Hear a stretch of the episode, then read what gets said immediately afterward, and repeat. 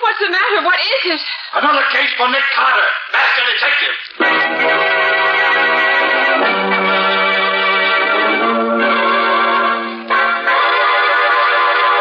Yes, it's another case for that most famous of all manhunters, the detective whose ability at solving crime is unequaled in the history of detective fiction. Nick Carter, Master Detective. Tonight's curious adventure. An angle on murder. For Nick Carter and the mystery of the mutilated bullet. Then I grabbed her, and I wound my fingers around her throat. I squeezed her windpipe tight. tighter and tighter. What's the matter, Patsy? Oh, Nick, put the lights on. All right. And I said I wanted to hear the recorded confession you made of that mad murderer who killed his wife. I didn't think I'd have to listen to it in the dark. Well, that's the way we got him to confess in the first place. Oh, I'll take it, Patsy. Okay, Nick. Nick Carter's office. Um, I'd like to talk to Mr. Nicholas Carter. This is Nick Carter speaking. Oh, hello, Nick. This is John Hamill, the banker's associates. Oh, hello, John. How've you been? Nick, I'm in trouble. I can't discuss it over the phone. How soon can you meet me? Where? On West Street, around the corner from the Greystone building where my offices are. Please get there as fast as you can. All right, John.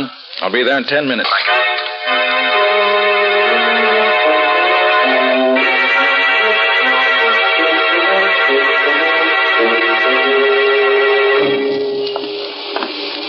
Now, Scubby, you understand exactly what you're to do? Yeah, Nick. Okay, I'll see you later. I've got a date in this corner. Okay, Nick. I'll be seeing you. Hey, look at that car coming up the street, would you? Hey, Nick, watch out! That corner's headed right at you. Jump, Nick! Ah, Oh. Did he hit you, Nick? Are you all right? Yeah, I'm all right. Oh, gee, that was close. It almost seemed like whoever was driving that car did that on purpose. Wouldn't be at all surprised, Scubby. I think somebody is interested in preventing me from keeping my appointment. Hey, look, maybe I better stay with you, Nick. No, I've got something else for you to do, Scubby. I got the number in that car. Hop down to the license bureau and find out who it belongs to. Then wait for me at the office.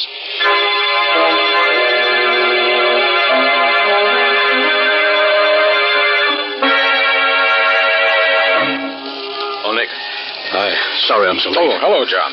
I've been on this corner waiting for you for 20 minutes. Where have you been? Trying to get here without anyone seeing me. Well, why all the mystery? What's up?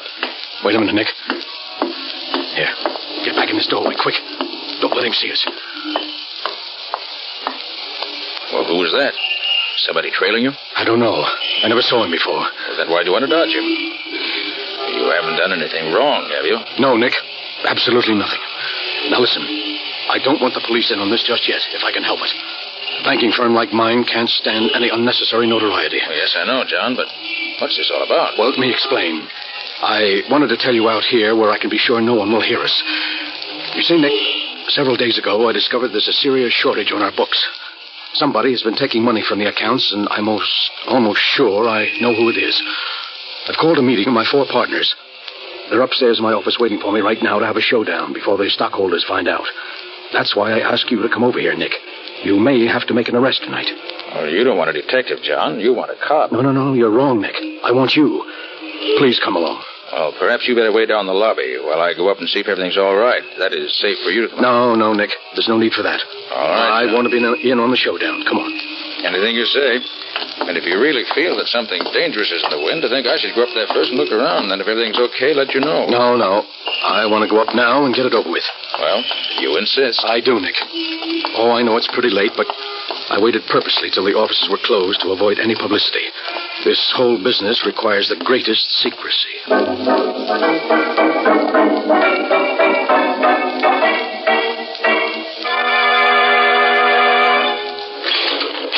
Twenty-fourth floor. Oh, this is our floor, Nick. After you, John. Oh, thank you. Kind of dark in this hallway, isn't it? Yes, the lighting isn't any too good here, but uh, I. John. John. John, are you hurt bad? Nick. Nick. Uh, What's happened? Why is it John? quiet, please, quiet. Gentlemen, John Hamill is dead. John Hamill is dead, but that's terrible, terrible. How did it happen? That's what I want to know. You seem to know him. Who are you? I could ask you the same question. Who are you? I'm Nick Carter. Nick Carter, the detective? Yes. Oh, well, My name's Tom Burdick. I'm one of Hamill's partners, and uh, uh, these are the others. Uh, Mr. Carter, I'm Emil Garrick, and this is Arthur Nelson and Alan Cornish. How do you do, Mr. Carter? You're Cornish, huh? Yes, Mr. Carter. What do you know about this? Nothing, nothing. I I was in my office all the time. Oh, that's not true, Cornish. I saw you go out in the hall just a few seconds before Hamill was shot. That right, Cornish? Yes, I I did go out for a moment, but when the shot was fired, I was back in my office. But why question me? Why don't you ask Burdick where he was or Nelson McGarrick? Well, I can easily explain where Mr. Nelson and I were.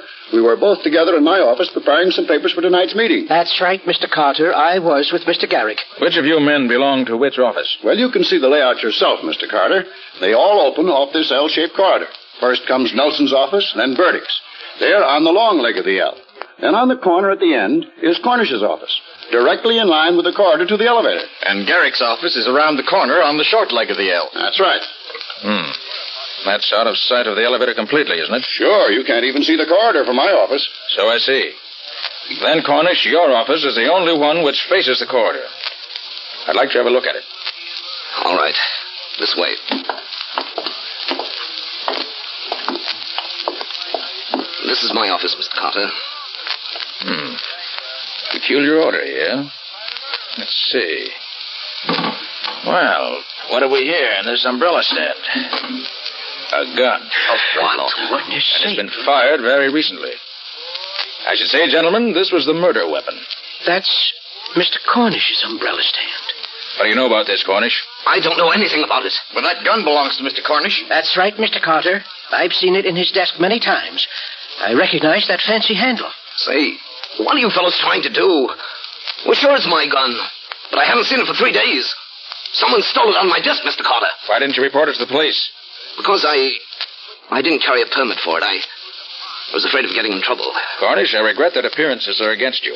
I'm afraid I'll have to turn you over to the police. You won't turn me over to the police. Well, what happened to the light? Cornish turned him out. Turn those lights on, somebody. on, Mr. Carter. There he goes, Carter. It's Cornish. He's escaping down the hall. Stop, Cornish. Stop, or else.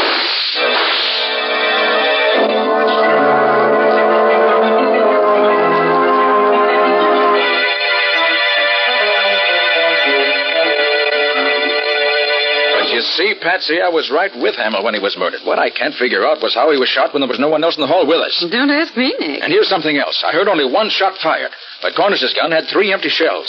And to top it all off, here's the bullet that killed Hamill. The coroner gave it to me. Notice how it's all banged up? Yes, how did that happen? I wish I knew. Patsy, if I knew the answer to that, I think I know the answer to this whole case. Until we find Cornish. I'll get him. Hello, Carter. Yes, this is Nick Carter. Oh, this is Alan Cornish. I. I suppose I'm a fool for calling Webb Carter, but I need help. I'm desperate and I can't go to the police. You've got to help me prove I didn't kill Hamill. Why'd you run away, Cornish? Because I was scared. Lucky for me, you didn't hit me. Don't worry, Cornish. If I'd really wanted to hit you, I would have. Where are you now? I'll tell you, but you've got to promise to come alone. If you don't, The only thing I'll promise you is that I won't do anything till after I've talked to you. Now, what's the address? 1813 Oak Street. Come right over. I'll be waiting for you. Okay, sit tight. I'll be there. You mean we'll be there? I'm sick of sitting around here. I'm going with you.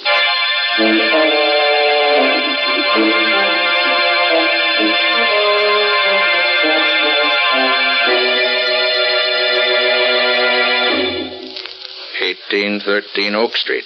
This is it, Betsy. Gosh, what a creepy looking place.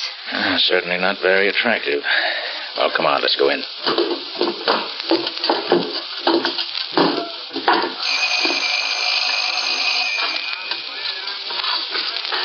Maybe he's not here. Said he'd be here. Wonder if.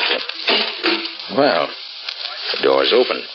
Should we go in? We can't keep our date with Cornish if we don't. Gosh, it's dark in here. Nick, do you suppose it could be a trap? You never can be quite sure, Patsy. Here's the door. Stand behind me. You see anything in there, Nick?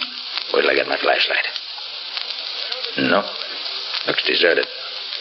Oh, come on, let's try another room. Gee, this place gives me the jitters. Practically deserted.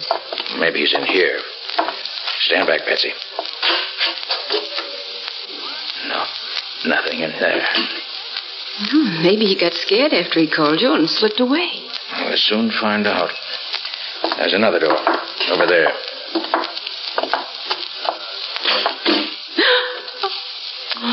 Look, Nick. Is that. Yes. Yeah, He's hanged himself.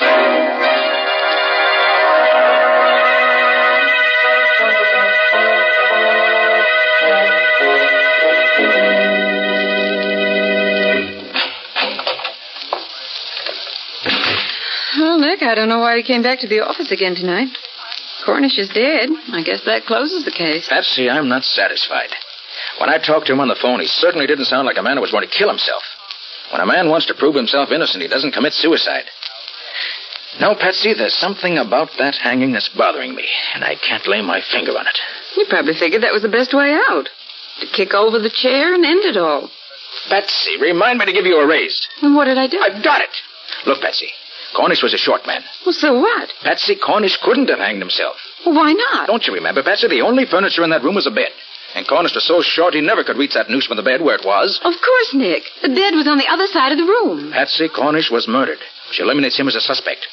Probably he was killed by the same man who killed Hamill. Oh, but who, Nick? Who? Wish I knew. Wish I Hiya, knew. Nick. Hiya, Patsy. Well, it isn't the missing link. Scubby, did you find out anything about that car that nearly ran me down this afternoon? Oh, you bet, Nick. Good. But what a time I've been having. Wait till you hear what I have to tell you. Well? I had to get the license commissioner out of bed to get it, but oh boy, it was worth it. Hey, do you know who that car belongs to? Tom Burdick, Hamill's partner. Good boy, Scubby.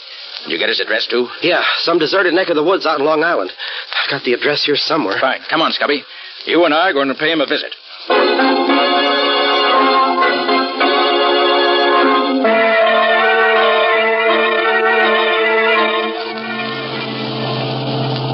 You know, Scubby, the more I think of it, the more it looks as if Tom Burdick might be mixed up in this some way. Well, I hope so, Nick. Otherwise, we're using up a lot of gas in this jalopy of mine for nothing. Hey, have you noticed anything funny, Nick? You mean that car that's been trailing us for the last few minutes? That's it. What do you make of it, Nick? I don't know, Scubby. But I think we'll be finding out quickly enough. They're overtaking us. Better step on it. Okay, Nick, here we go. How are we doing? Not so good, Scubby. They're still gaining on us. Can you give her any more gas? I'll try. There. They still coming up? Yes, Scubby. And fast. Dutch, Scubby, they're shooting at us. Ah, You're telling me. Watch it. Here they come. Well, I've done all I can, Nick. This old bus won't go any faster. Well, let's try no tricks, Scubby. When they get close to us, slam on your brakes and pull over to the side of the road. Yeah? They won't be expecting that. It may throw them completely off balance and spoil their aim. Okay, Nick, you say when. Now, pull over. Oh,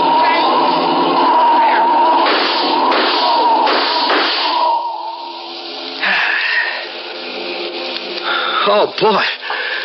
That was a close one. Are you all right, Nick? Yeah. Well, we won't see them anymore for a while. Get going, Scubby.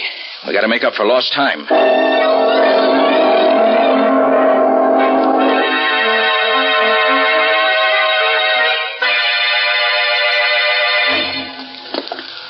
Well, Nick, I've got to hand it to you. You have the darndest way of getting into a cellar. Well, we had to get into Erdick's house somehow.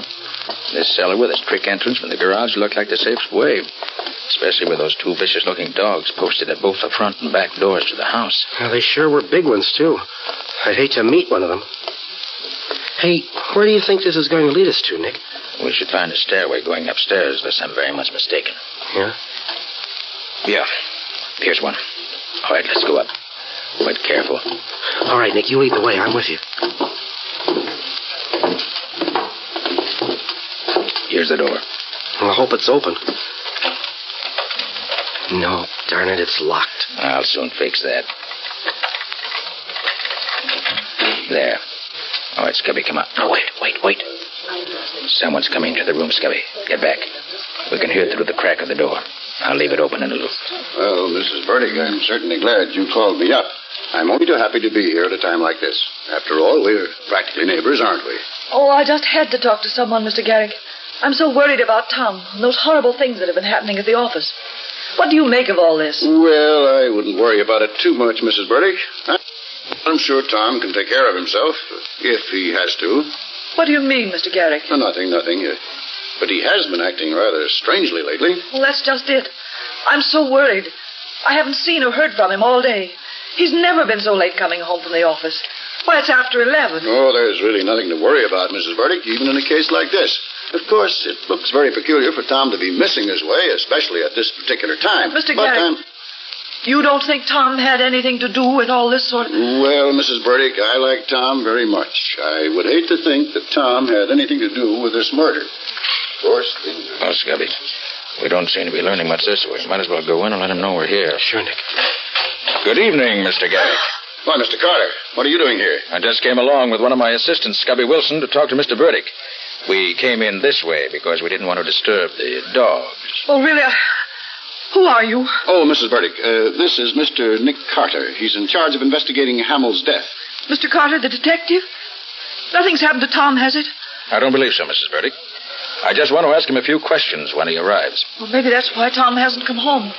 Maybe he's afraid of... Uh, maybe that's he now. Wait, wait, I'll go look out the window to see if that's his car. Carter, I must warn you to be careful. Burdick's a dangerous man. Tom! Tom! Nick Carter's here. Please, Mrs. Burdick, Nick come away from that Carter's window. here to see you. You won't do me any good that way, Mrs. Tom! Burdick. Tom! Stop it, you hear me, please? That's his car, Mr. Carter. Look, he's getting away. Come on, Scubby, let's get after him. Okay. I'll go with you, Carter. Hurry up. I want to know why he runs away when he hears my name.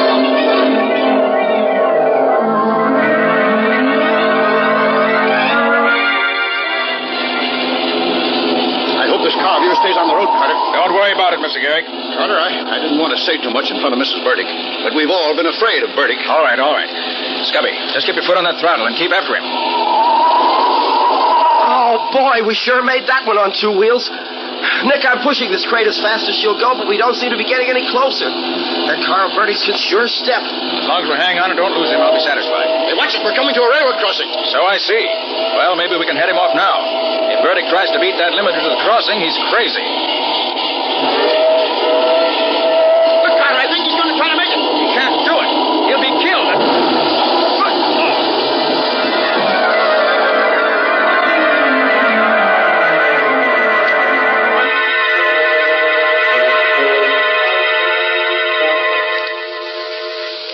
Oh, Nick, that nurse that just came out of the operating room is signaling you. Oh, yes. She wants me to go into Burdick. You wait for me here, Scubby. Okay, Nick.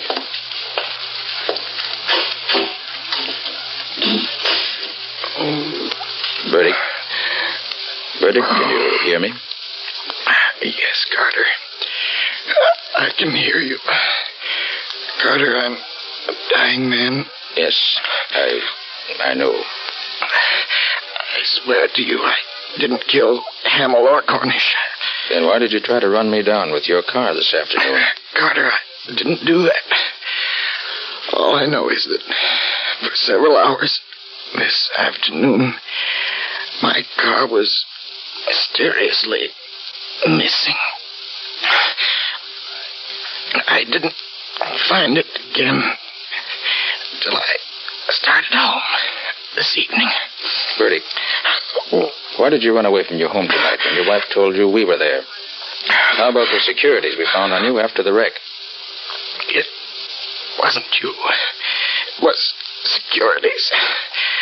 I took them so that. Oh. Yes, Burdick? Why did you take them? took them so I could keep him from stealing them. Who? Burdick, who? Burdick, who's he? Carter. Front office. Bottom drawer of desk. Something will lead you to murderer. Uh, Yes, Burdick? Who's the murderer? He. He is. Oh. Burdick. Burdick. Oh, poor chap. If you'd spoken sooner, you might have lived longer.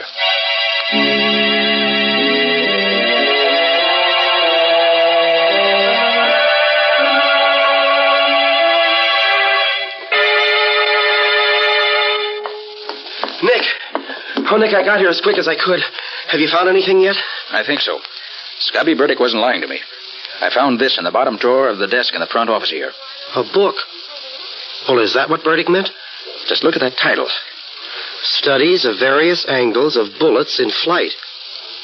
Well, so what, Nick? Oh, Scubby, that's the way Hamill was killed. It all adds up perfectly. Now I know why I heard only one shot when I found three empty shells in the murder weapon. Three shots were fired, but two of them were fired at a different time from the third. Well, do you know where the other two bullets are, Nick? I do. Follow me out in the hall and I'll show you. Yeah? You see, Scubby, as soon as I found that book and the flight of bullets, I did a bit of looking around, and I finally found them. Oh, where are they? In the office here? No, Scubby, in the corridor. Right over there in that dark corner, embedded in the wall beside the elevator shaft, about a half a dozen feet from where Hamill was killed. Well, what are they doing over there? Scubby, this was a very ingenious crime. And if you watch carefully, I'll show you just how ingenious it really was. Now, you notice that Cornish's office is the only one facing the corridor leading from the elevator. Yeah. So what? Well, in order to shoot someone coming down the hall, the murderer, if he were in any office but Cornish's, would have to step from his office out into this corridor and be seen, right? Yeah, right. But our murderer was very clever. I got the answer when I located the book, and when I found these embedded in the wall beside the elevator shaft. The two missing bullets. Right. Well, hey, they're all banged up. Precisely, just like the murder bullet. And that's what gave me the answer. You see, Scubby, Yeah. the murderer never left his office. He stood inside the front office, the one around the corner, on the lower leg of the L shaped corridor, and aimed at that steel pillar built into the wall over there. When the bullet hit the steel face of the pillar, it was deflected into Hamill's lungs. Look here. You see these marks in the face of the pillar here? Where? Oh, yeah, yeah, yeah. Those are the bullet marks. Oh, well, gosh, Nick, that's fantastic. Hey, are you sure you're right? Positive. Don't you see, Scubby? That explains the other two shots that were fired. They weren't fired at Hamill, and they weren't fired at the time the murder was committed. They were practice shots used by the murderer to be sure he had the correct angle from which to shoot Hamill. Gosh, Nick, I've certainly got to hand it to you. Yes, but we still have to get the murderer. But how? And who is it, Nick? I rather think that if we step back in the office and wait, we'll find out soon enough, Scubby. Well, what do you mean, Nick? I mean that whoever it is will be in this office within the next few minutes, because after my discoveries, I made a couple of phone calls. And I invited the two remaining partners to meet me here. Shh. Here comes someone now. No. Oh, how do you do, gentlemen? Oh, hello, Garrick. I got your phone call, Carter, and I got here as fast as I could. Garrick, have you seen this book before? Hmm, studies of various angles of bullets in flight.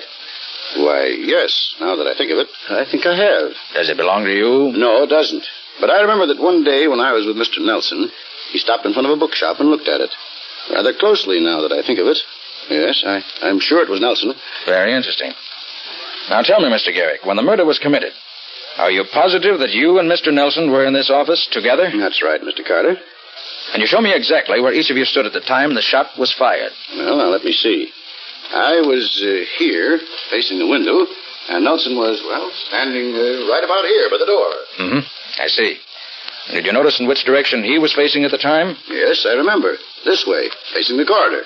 In other words, the way he was standing, you could see him only in profile. That's right. Well, there's no question but that's how it was done, Scubby. The murderer planted himself in this office so that he could establish a strong alibi.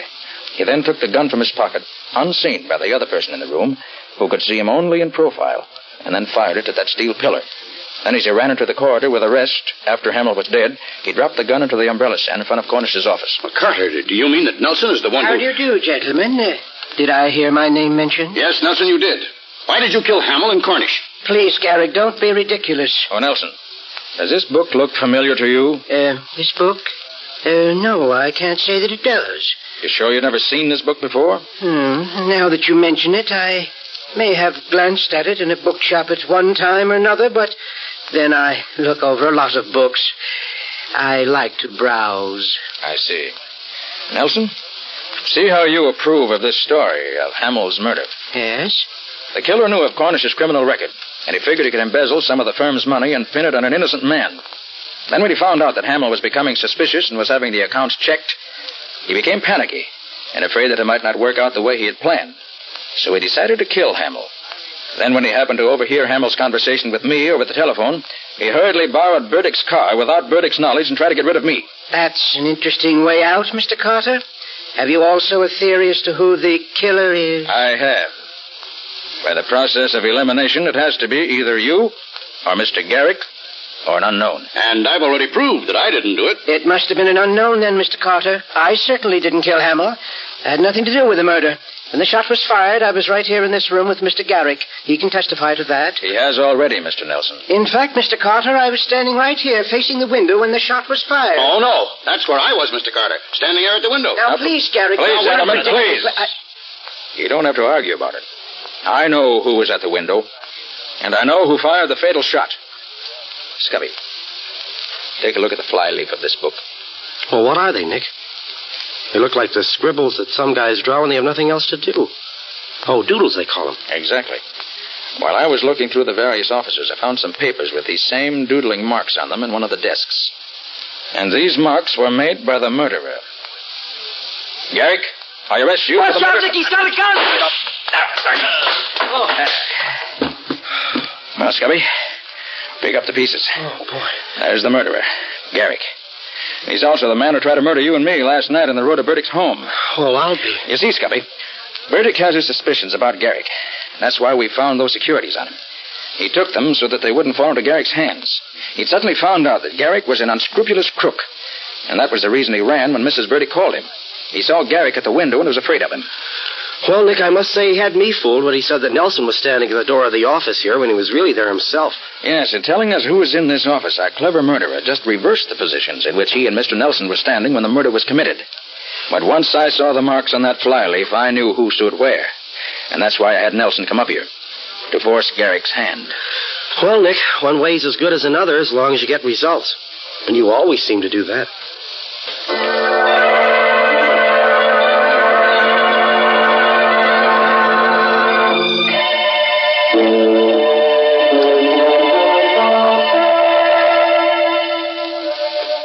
Oh, so you finally decided to come back, did you? Yes, Patsy, it's all over. Well, I think you can go home now. Why, Mr. Carter, are you sure you can spare me? Why not? You've been so busy on this case all night, Mr. Carter, you may not have noticed that it is now a new day. And a good secretary is always on the job the first thing in the morning. Shall I take a letter, Mr. Carter?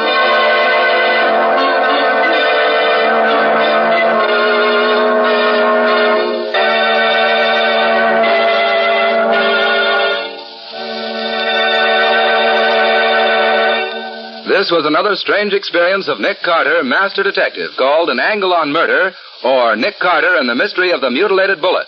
Another of the curious adventures of Nick Carter, which are brought to you by WOR Mutual. And now, Nick, what's next week's story all about? Well, when this case was first brought to me, it seemed so routine and uninteresting that I practically turned it down. But it was far from routine once you got into it, wasn't it, Nick? Yes, indeed.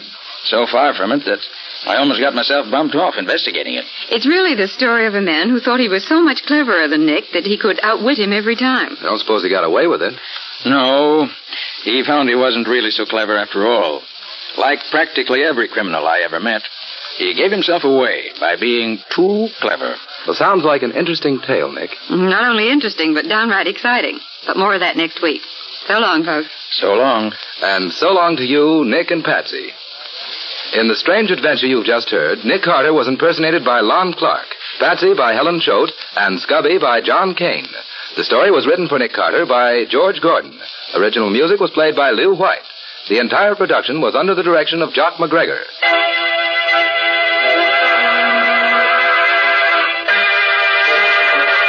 Oh. Next week, listen to another curious experience of Nick Carter entitled The body on the slab. Or Nick Carter and the mystery of the missing husband.